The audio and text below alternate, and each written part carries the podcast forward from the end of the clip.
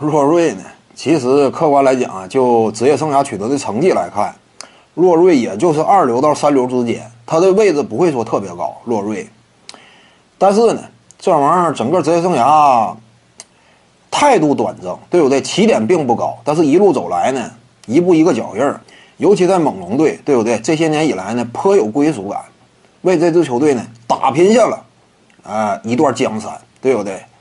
怎么讲也是考虑到猛龙队啊，这个队史呢确实相对比较矬，建队也没有多长时间，对不对？早期那几位呢各自都有硬伤，克里斯波什呢季后赛突破的情况有限，效力年头也不够长。文斯卡特呢，那最后一个赛季扮演了内鬼这种不堪的角色，对不对？那会儿文斯卡特场上泄露给对手战术，当时对对面所有板凳席上球员都惊了，没有想到能够发生这种事儿。后来也是掀起了一轮讨论嘛，只不过呢，因为种种原因呢，考虑到卡特今后的职业生涯还得继续，这事后来呢，逐渐有点凉下来了。但当时很多球员，你现在来看，据采访来看，这事儿基本上八九不离十，是确实会有的。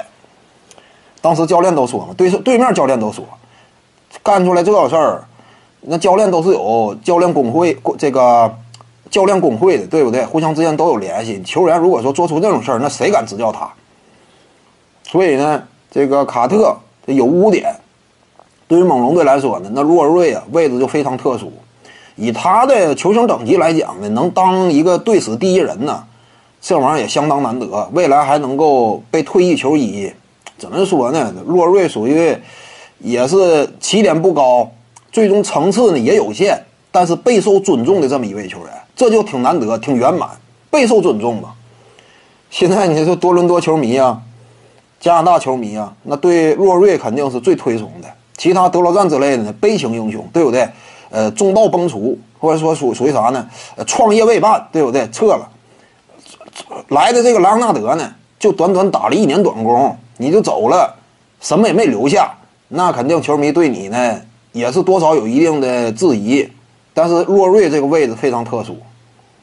徐静宇的八堂表达课在喜马拉雅平台已经同步上线了。各位观众要是有兴趣的话呢，可以点击进入到我的个人主页当中，在专辑页面下您就可以找到它了。